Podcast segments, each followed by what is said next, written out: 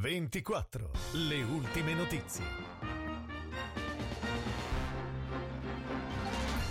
Buona serata dalla redazione di Novara 24 in studio Nadia Carminati. Queste le notizie principali sono 107 ricoverati Covid alla U di Novara, 15 in terapia intensiva, 10 subintensiva, 22 agagliate, 60 nei reparti di Novara. Ci sono stati due pazienti dimessi e 5 trasferiti. Registrato il decesso di una donna.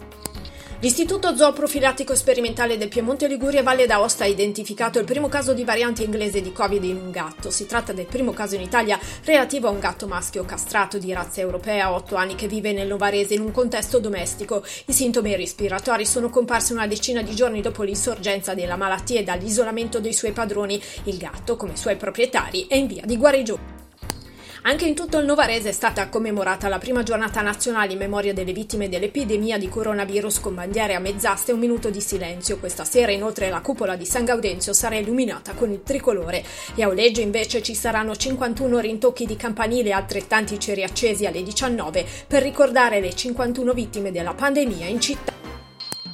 Il consigliere regionale del PD Domenico Rossi ha interrogato l'assessore regionale competente sul motivo per il quale non si sia proceduto a progettare l'elettrificazione della linea Biella Novara e le opere accessorie nonostante uno stanziamento di 5 milioni di euro previsto nella legge di bilancio nazionale nel 2019.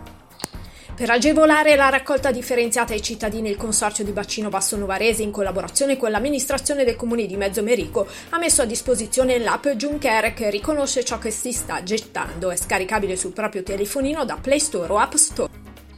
Prosegue in Piemonte l'attività del tavolo di lavoro per la lotta alla cimice asiatica, un'emergenza fitosanitaria che continua a colpire duramente l'agricoltura piemontese. Quest'anno dovrebbe proseguire l'attività di rilascio della Vespa Samurai. L'anno scorso sono stati tenuti sotto controllo 80 siti di cattura grazie ai quali è stato possibile stimare un'effettiva diminuzione della cimice.